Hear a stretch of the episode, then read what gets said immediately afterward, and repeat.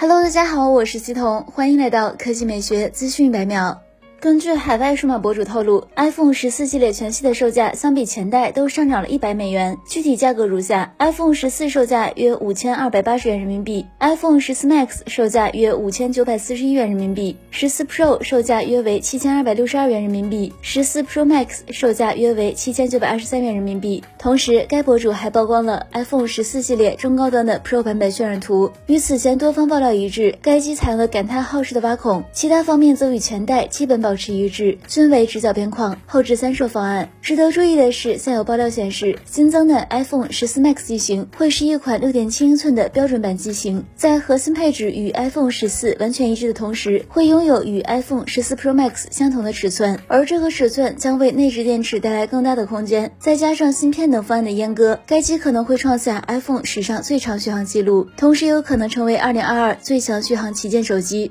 来看第二条新闻，广汽本田官方发布新 SUV 预告图，国产 HRV 与美版 HRV 在前脸设计方面保持高度一致，前脸采用了非常具有肌肉感的设计，发动机舱盖上隆起的金线格外具有力量感，整体组合之后格外霸气。此前该车还爆出了谍照图，新车整体造型依然是采用了标准的 SUV 车身结构，车身整体线条来看，新车的设计风格预计会偏向运动化、年轻化。该车还配备了一个小型的车顶扰流板，尾灯造型采用。了异形设计，整体尾部的线条较为圆润，后包围还配有双边共两出的排气布局，凸显了运动性。虽然国产 HRV 全貌未出，不过我们可以从美版 HRV 身上获取更多信息。据悉，该车基于第十一代思锐打造，定位于紧凑型 SUV，在国内的话就是高于缤智，低于皓影。未来将与丰田卡罗拉 Cross、锐放等紧凑型 SUV 展开竞争。动力方面，美版 HRV 搭载一台 1.5T 发动机，仍匹配 CVT 变速箱。至于国产版，预计也将使用相同的动力总成。